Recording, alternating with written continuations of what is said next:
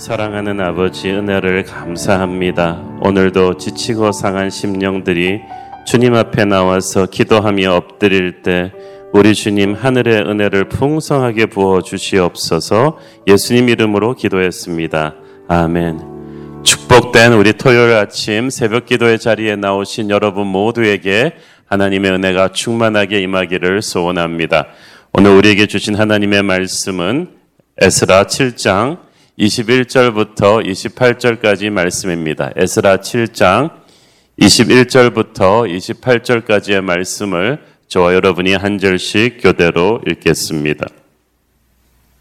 나 곧 아닥사스다 왕이 유브라데강 건너편 모든 창고지기에게 조서를 내려 이르기를 하늘의 하나님의 율법 학자 겸 제사장 에스라가 물은 너희에게 구하는 것을 신속히 시행하되 은은 백달란트까지 메린 백고루까지 포도주는 백박까지 기름도 백박까지 하고 소금은 정량 없이 하라. 무릇 하늘의 하나님의 전을 위하여 하늘의 하나님이 명령하신 것은 삼가 행하라. 어찌하여 진노가 왕과 왕자의 나라에 임하게 하랴. 내가 너에게 이르노니 제사장들이나 레위 사람들이나 노래하는 자들이나 문지기들이나 느디딤 사람들이나 혹 하나님의 성전에서 일하는 자들에게 조공과 관세와 통행세를 받는 것이 옳지 않으니라 하였노라. 에스라여 너는 네 손에 있는 네 하나님의 지혜를 따라 네 하나님의 율법을 아는 자를 법관과 재판관을 삼아 강 건너편 모든 백성을 재판하게 하고 그중 알지 못하는 자는 너희가 가르치라. 무릇 네 하나님의 명령과 왕의 명령을 준행하지 아니하는 자는 속히 그 죄를 정하여 혹 죽이거나 귀양 보내거나 가산을 몰수하거나 옥에 가둘지니라 하였더라. 우리 조상들의 하나님 여호와를 송축할지로다. 그가 왕의 마음에 예루살렘 여호와의 성전을 아름답게 할 뜻을 두시고 또 나로 왕과 그의 보좌관들 앞과 왕의 권세 있는 모든 방백의 앞에서 은혜를 얻게 하셨도다. 내 하나님 여호와의 손이 내 위에 있으므로 내가 힘을 얻어 이스라엘 중에 우두머리들을 모아 나와 함께 올라오게 하였노라. 아멘. 어제 사무엘 목사님 설교에서 어, 언급하신 것처럼 에스라서는 이렇게 크게 두 개로 나누어서 볼 수가 있습니다. 성전 재건 공사가 중단되었다가 다시 재개되어서 마무리된 과정을 다루는 1장부터 6장까지의 전반부와 또 유다 백성들이 2차 포로 귀환하는 사건을 다루는 7장부터 10장까지의 후반부로 나누어집니다. 성전 재건 공사가 마무리된 것이 주전 516년이었는데 이 7장 후반부에 언급되는 2차 포로 귀환은 주전 458년이니까 이 6장과 7장 사이에는 무려 58년이나 되는 긴 시간 차이가 있습니다. 그동안에 페르시아 왕도 몇 번 바뀌어서 이제 아닥사스다 왕이라는 새로운 왕으로 바뀌어져 있었습니다. 7장의 시작은 에스라라는 인물을 소개함으로써 시작된다고 어제 본문에서 우리가 다루었죠. 그는 2차 포로 귀한 자들을 이끌고 돌아온 핵심 리더입니다. 어제 본문에서 우리는 이 에스라가 어, 그 옛날 모세 시절의 제사장 아론의 16대 손이라는 사실을 주목했습니다. 제사장은 하나님과 사람 사이를 중보하는 중요한 일을 합니다. 특히 백성의 죄사함을 받고 하나님께 화목제 예물을 그 예배를 드리는 아주 중요한 직책인데 나라가 망하고 수많은 사람들이 죽임 당하고 포로로 끌려간 이 마수라장이었는데 하나님께서 이 제사장 집안의 혈통이 끊어지지 않게 하셨습니다. 그 엄청난 폭풍 속에서 살아남았어요.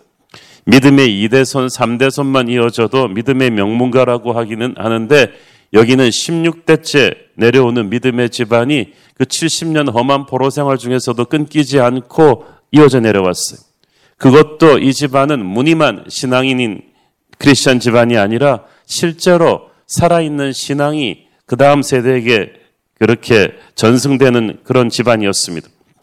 어제 본문에 이사야, 아, 에스라 7장 6절을 보면 우리가 이거를 알 수가 있습니다. 에스라 7장 6절 이 에스라가 바벨론에서 올라왔으니 그는 이스라엘의 하나님 여호와께서 주신 모세의 율법에 익숙한 학자로서 그의 하나님 여호와의 도우심을 입음으로 왕에게 구하는 것은 다 받는 자이더니 보니까 그는 여호와께서 주신 모세의 율법에 익숙한 자였다고 했습니다. 익숙하다는 말은 전문가라는 얘기죠. 70년 포로 생활 가운데서 말씀의 전문가가 되기 위해서는 아마 수없이 말씀을 읽었겠죠. 그러니까 에스라의 집안에서 그 당시는 이렇게 딱 압축된 성경책이 있지 않았고 성경책 하나하나마다 두루마리 성경인데 이 엄청난 두루마리 성경을 에스라의 집안이 목숨을 걸고 그 포로 생활의 아수라장 속에서 보관하고 있었다는 얘기죠. 보관했을 뿐 아니라 70년 포로 생활이니까 한 아들 때, 손주 때 한 세대가 한 두 번은 바뀌었을 텐데 계속해서 그 말씀을 읽고 묵상했을 것입니다. 그래서 에스라가 말씀에 익숙한 전문가가 된 거예요. 여러분이 하나님의 사람이 하루아침에 만들어지지 않습니다. 이 제사장으로 섬겼던 믿음의 선진들의 헌신과 섬김의 삶, 기도와 희생이 쌓이고 쌓여서 만들어진 인물이에요. 미국의 영적 대각성 운동을 일으켰던 자나단 에드워드 목사님도 6대째 내려오는 경건한 목사님 집안인데 그 증조부 목사님부터 그 자기의 가문을 통해서 거대한 미국의 영적 대각성이 일어날 것을 기도하고 선포했다고 하는 거예요. 그래서 자너던 에드워드 같은 놀라운 믿음의 인물이 나오는 거예요. 저희 교회도 보면은 교육자들 중에 목회자 가족의 자제들이 굉장히 많습니다. 제가 깜짝 놀랐어요. 목사님 아들, 선교사님 아들, 딸들이 굉장히 많은데, 예, 저도 할아버지 장로님, 아버님, 목사님 이렇게 내려오는데 보면은 제가 알 수 없는 그 믿음의 선진들이 쌓아주신 기도의 힘, 그 섬김의 삶의 힘이 있는 것 같아요. 그래서 오늘날 부족한 제가 이 정도라도 목회할 수 있는 것 같습니다. 여러분의 집안도 믿음의 명문가 되기를 바랍니다. 어떤 힘든 속에서도 자녀들에게 믿음을 전수하고 기도를 전수하고 여러분 수많은 은행 돈이 쌓인 은행 계좌는 물려줘봤자 아이들의 인생을 어지럽힙니다. 우리가 물려줄 것은 영적인 계좌에 쌓아둔 기도의 힘이죠. 하나님과 함께 걸은 섬김의 삶의 힘입니다. 그렇게 16대를 내려온 게 바로 에스라는 인물이에요. 에스라가 9천 명이 넘는 2차 포로 귀환자들을 이끌고 넉 달 정도 걸리는 거의 1,400km, 1,500km가 넘는 험난한 여정을 거쳐서 예루살렘으로 돌아왔습니다. 그 바벨, 이 페르시아에 있어도 편히 살 수 있는데 그 고생길을 자처하고 온 거예요. 요즘처럼 길이 잘 닦인 것도 아니고 자동차나 비행기 타고 이동하는 것도 아닌데 노약자 어린애들까지 포함해서 그 험난한 길을 옵니다. 주로 중간에 막 모래폭풍도 일어나고 강도들도 자주 출몰하는 험한 길이었는데 그 어떤 장애물도 예루살렘으로 돌아가야 한다는 에스라의 결심을 꺾지 못했습니다.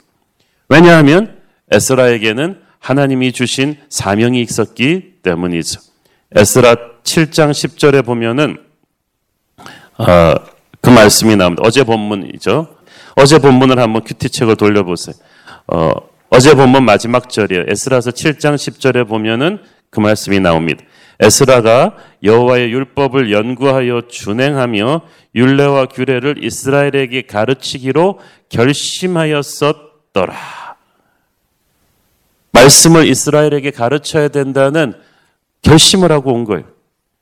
그러니까 이런 거예요. 여러분 그 주전 538년에 있었던 1차 포로 귀환자들의 사명이 성전을 재건하는 것이었다면 80년 뒤에 에스라가 이끌고 돌아온 2차 포로 교환자들의 사명은 그 성전을 말씀으로 채우는 것이었어요. 말씀의 부흥을 일으켜서 그 힘으로 하나님의 백성들의 삶을 거룩하게 개혁하는 것이었습니다. 여러분 그렇잖아요. 예배당만 동그러니 좋게 건축해 놓은 무슨 의미가 있어? 그 예배당에 파워풀한 말씀이 없고 사람이 없고 예배가 없고 은혜의 부흥이 없다면 그 의미가 없는 거예요. 그래서 어떤 의미에서 이 2차 포로 귀환자들의 사명은 1차 포로 귀환자들의 사명을 넘어서는 중요한 것이었습니다. 이 에스라가 이끌고 돌아온 사람들을 보면 제사장들과 레위 사람들과 노래하는 자들과 문지기들과 느디딤 사람들이 전부 다 성전에 예배 섬기는 사람들이었습니다. 에스라는 그들과 함께 말씀의 회복, 예배의 회복을 주도하게 될 것입니다. 그러니까 1차 포로 귀환자들이 죽을 고생을 하면서 이 성전이라는 하드웨어를 지어 놓았다면 2차 포로 귀한 자들은 그 하드웨어를 채울 소프트웨어, 이 말씀을 가지고 온 거예요. 그 사명을 위해서 하나님께서 16대 제사장 가문 아론으로부터 내려오는 그 혈통을 지키셨고 에스라라는 지도자를 준비시키셨고 이 사람이 산 넘고 물 건너 1400km라는 장거리 여행을 거쳐서 예루살렘으로 돌아오게 하셨습니다. 그러니까 이 준비된 말씀의 사람, 제사장의 혈통 에스라는 절망 가운데 있던 이스라엘을 영적으로 살리기 위해 보내주신 하나님의 선물이었습니다. 에스라는 구약 성경에서 예수님을 상징하는 인물 중에 하나입니다. 신약 성경에서 예수님도 딱 등장하시면서 족보가 소개되잖아요. 아브라함과 다윗의 자손 예수 그리스도 그러면서 누가 누구를 낳고 누구를 낳고 이 말은 무슨 말이 하나님께서 갑자기 태어나게 하신 게 아니라는 거예요. 준비하셨어요. 에스라도 준비하셨어요. 믿음의 대사장 가문에서 준비하신 거예요. 예수님께서는 말씀이 성육신 되신 분이셨는데 에스라가 말씀의 사람이라고 했죠. 에스라가 이 1400km나 되는 험한 거리를 목숨을 걸고 달려왔듯이 죄에서 죽어가는 우리를 살리기 위해서 예수님께서 하늘 보좌를 버리시고 저 높고 높은 별을 넘어서 이 낮고 낮은 땅 위로 오셨습니다. 그 어떤 것도 예수님의 결심을 꺾을 수는 없었습니다. 예수님께서 말씀이 성육신 되신 그분이 오셔서 죽어가는 우리를 살려셨고 우리에게 부흥을 주셨습니다. 우리에게 에스라를 보내신 하나님, 예수님을 보내신 하나님께서 오늘도 여러분에게 끊임없이 말씀을 보내고 계시고 주의 종들을 보내고 계십니다. 그 말씀이 임할 때 제가 지난주 설교에서 말씀드렸죠. 정보가 오는 게 아니라 주님의 임재가 오는 것입니다. 주님의 역사가 시작되는 거예요. 하나님께서 에스라를 예루살렘으로 돌려보내시면서 그냥 빈손으로 보내지 않으셨죠. 그 당시 정대 권력자였던 아닥사스다 왕의 전폭적인 지지를 받고 돌아가게 하셨습니다. 오늘의 본문 21절, 22절을 보니까 이 아닥사스다 왕은 유브라데 강 건너편, 그러니까 예루살렘 근방의 모든 페르시아 그 재산 창고 지기들한테 조서를 내려서 이 성전 제사 회복을 위해서 에스라에게 필요한 모든 재물을 아낌없이 지원하라고 했어요. 성전에 들어갈 가구, 장식, 또 뭐 두루마리 성경 필사하기 위해 필요한 재원 이런 것들을 다 지원하라고 했어요. 이 창고들의 위치는 유브라데강 건너자마자 이제 에스라가 예루살렘으로 돌아가는 길에 있기 때문에 가면서 그냥 그 편지 보여주고 다 픽업하면 되는 거예요. 그 전에 나오는 본문은 7장 15절 20절인데 오늘 읽진 않았지만 여기서는 이 페르시아를 떠날 때 왕의 내탕고에 있는 재물까지 다 아낌없이 내어주면서 지원해 주었습니다. 그뿐이 아닙니다. 오늘 본문 24절을 보니까 이 하나님의 전에서 일하는 이 포로 귀한 자들에게는 세금을 전부 다 면제해 줬어. 파격적입니다. 돈 한 푼 없이 돌아가는 포로 귀한 자들을 위해서 페르시아 전역에 창고 문이 열리면서 보급 창고가 되어진 거야. 여러분 하나님이 역사하시면요 세상의 모든 창고가 열려서 여러분에게 창고가 되어줄 거예요. 거의 왕이 그냥 백지수표를 써줬습니다. 그뿐이 아닙니다. 25절, 26절에 보면은 엄청난 힘을 또 에스라에게 실어주죠. 에스라여, 너는 네 손에 있는 네 하나님의 지혜를 따라 네 하나님의 율법을 아는 자를 법관과 재판관을 삼아 강 건너편 모든 백성을 재판하게 하고 그중 알지 못하는 자는 너희가 가르치라. 무릇 네 하나님의 명령과 왕의 명령을 준행하지 아니하는 자는 속히 그 죄를 정하여 혹 죽이거나 귀양 보내거나 가산을 몰수하거나 옥에 가둘지니라 하였더라. 이게 어느 정도 걸립니까? 예루살렘 근방의 모든 법관과 재판관을 임명할 권리, 다스릴 권한을 주었고 심지어 그 지역에서 죄 지은 사람들을 투옥하고 재산 몰수하고 귀양 보내거나 사용할 수 있는 그러니까 입법, 사법, 행정의 권한을 준 거예요. 거의 왕의 권한을 그러니까 그 지역에서는 에스라 네가 왕이다 라고 해준 것입니다. 이게 왜 가능했느냐 하면 당시 페르시아가 거대한 식민지를 통치하기 위해서 그 지역의 종교성이 강할 경우에는 그 지역의 종교법을 페르시아 제국의 시민법으로 그냥 채택해서 허락해 주는 제도가 있었습니다. 단 그 지역의 그 종교의 지도자 중에서 인격과 지혜가 출중한 사람, 그리고 페르시아에게 반역하지 않을 사람을 왕이 선택해서 모든 행정적인 일에서 전권을 주는 그런 시스템이 있었는데 그게 그냥 체계적으로 하는 게 아니고 왕 마음대로 해요. 그런데 왕이 그런 예외적인 시스템을 에스라에게 실어준 것입니다. 이제 에스라는 돌아가서 하고 싶은 일을 마음대로 할 수 있는 경제력과 정치적 힘까지 주어진 것입니다. 이제 그 누구도 함부로 에스라를 방해할 수가 없게 되었습니다. 어떻게 이런 일이 가능했겠습니까? 처음 인용했던 에스라 7장 6절을 다시 한번 어, 보겠어요. 이 에스라가 바벨론에서 올라왔으니 그는 이스라엘의 하나님 여호와께서 주신 모세의 율법에 익숙한 학자로서 그의 하나님 여호와의 도우심을 입음으로 왕에게 구하는 것은 다 받는 자이더니 누가 도와줬다고요? 하나님이 도와줬어요. 그래서 왕은 항상 에스라에게 백지수표를 줬어요. 무엇이든지 구하면 해줬다는 거예요. 에스라가 어떤 끈이 있어서 정치 로비한 거 아닙니다. 페르시아 왕이 그냥 이유 없이 에스라를 총애하고 전폭적으로 지원해 줬어. 이게 진짜 백입니다. 여러분 요새 백 없으면 서럽다는데 진짜 백은 하늘의 백이에요. 사람에게 줄 설 필요가 없어요. 누가 감히 페르시아 왕을 그렇게 압박하겠습니까? 오늘 본문에 그 말이 또 나오죠. 이건 에스라 자신의 입으로 간증하는 말이. 오늘 본문 마지막 절 보세요. 28절. 또 나로 왕과 그의 보좌관들 앞과 왕의 권세 있는 모든 방백의 앞에서 은혜를 얻게 하셨도다. 내 하나님 여호와의 손이 내 위에 있으므로 내가 힘을 얻어 이스라엘 중에 우두머리들을 모아 나와 함께 올라오게 하였노라. 왕뿐만 아닙니다. 왕 밑에 있는 모든 보좌관과 방백들까지도 전부 에스라를 좋게 생각하고 도움을 준 거예요. 사실 왕만 총애하면요 중간에 누가 틀어버리면 일이 안 될 수도 있는데 그냥 모든 층계 층계마다 하나님의 기름 부심이 있었어요. 이것은 사람의 힘으로 할 수 있는 로비가 아닙니다. 하나님이 해주시는 거예요. 다니엘이 바벨론 왕궁에서 그랬죠. 왕뿐만 아니라 시위대장도 다니엘을 좋게 생각하고 황관장도 다니엘을 좋게 생각한 것처럼 에스라도 그런 기름 부으심의 은총을 받았던 거예요. 내 하나님 여호와의 손이 내 위에 있으므로 내가 힘을 얻었다. 성경에서 하나님의 손은 하나님의 힘을 의미해요. 절망적인 상황에서 하나님의 손이 나와 함께하면 내 안에 있는 능력이 막 살아나기 시작합니다. 인간적인 힘이 아니라 성령의 능력이 막 살아나기 시작해요. 우리가 하나님의 일을 할 때 이 힘으로 해야 돼요. 하나님의 일은 성령의 힘으로 해야지 인간적인 힘으로 하면 반드시 지치서 낙담하게 되어 있어요. 하나님께서는 모든 이 불가능한 상황을 반전시킬 수 있는 힘을 우리에게 공급하실 수 있습니다.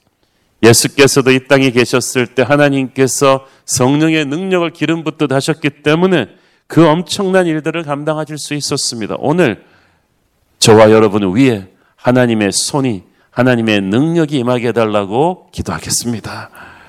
하나님께서 에스라에게 필요한 모든 필요 물질과 정치적인 배경까지 공급해 주신 것은 시키실 사명이 분명했기 때문입니다. 27절 보세요. 우리 조상들의 하나님 여호와를 송축할지로다 그가 왕의 마음에 예루살렘 여호와의 성전을 아름답게 할 뜻을 두시고 하나님께서는 성전을 아름답게 하고자 하는 뜻이 있으셨는데 여기서 아름답게 원어적인 의미는 그냥 외형적으로 예쁘게 하는 뜻뿐만 아니라 내면적인 풍성함, 내면적인 단단함을 의미하는 거예요. NIV 영어 성경에 보니까 to bring honor to the house of the Lord. 하나님의 성전을 명예롭게 하기 위해서 하늘의 영광이 임하게 하기 위해서 하나님의 성전이 성전답게 하기 위해서 하나님은 꿈을 갖고 계셨습니다. 1차 포로 귀한 자들이 성전 건물을 지어 놓았지만 하나님은 건물 보고 기쁘지 않으셨어요. 교회를 교회되게 예배를 예배되게 하기 위해서는 그 건물 안에서 말씀의 부흥이 일어나야 했던 거예요. 그래서 백성들의 삶이 바뀌어야 했고 삶이 바뀐 예배자들이 모여서 드리는 예배가 정말 신령과 진정으로 드리는 예배가 되어서 하나님께 영광 돌리는 거예요. 이 사명을 위해서 하나님께서 에스라를 보내신 것입니다. 모든 걸 다 지원해 주었습니다. 여러분, 선한 목적을 위해서 헌신하면요. 하나님께서 힘을 주실 거예요. 저는 우리가 에스라처럼 하나님의 선한 목적을 위해서 헌신하면 교회를 교회되게 하기 위해 헌신하면 하나님이 그것을 이루실 수 있는 힘을 주실 것이라고 믿습니다. 하나님의 가슴에 성전의 예배가 회복되는 것을 원하게 있어요. 그 성전의 말씀으로 인한 부흥이 일어나기를 원하십니다. 그래서 말씀으로 변한 성도들이 산 제사로 살아있는 예배를 드리는 것을 기다리고 계십니다. 그 마음이 그때나 지금이나 똑같죠. 우리 교회는 말씀의 부흥, 예배의 열기를 회복하는 그런 교회가 되기를 바랍니다. 저는 이 코로나19 사태를 통해서 우리는 교회가 위축되는 것이 아니라 예배의 감격이 이전보다 몇 배로 더 뜨겁게 폭발하는 그런 교회가 될 것입니다. 그들이 재건한 성전은 솔로몬의 성전보다는 형편없이 소박한 것이었지만 한번 예배를 뺏겼다가 회복된 그들의 예배의 감격은 그때보다 훨씬 뜨거웠습니다. 저는 코로나19를 통해서 성전에 나오지 못하고 예배드리던 온라인으로 예배드리던 모든 분들의 기도가 쌓여서 우리가 본당을 본격적으로 오픈하는 때부터 그 전보다 더 뜨거운 예배 감격이 회복되기를 축원합니다. 기도하겠습니다.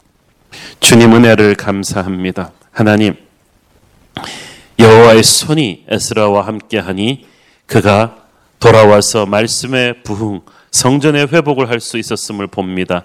주님, 우리에게도 예배의 회복이 일어날 줄을 믿습니다. 말씀의 부흥이 일어날 줄을 믿습니다. 우리를 사용하여 주옵소서. 예수님 이름으로 기도했습니다. 아멘.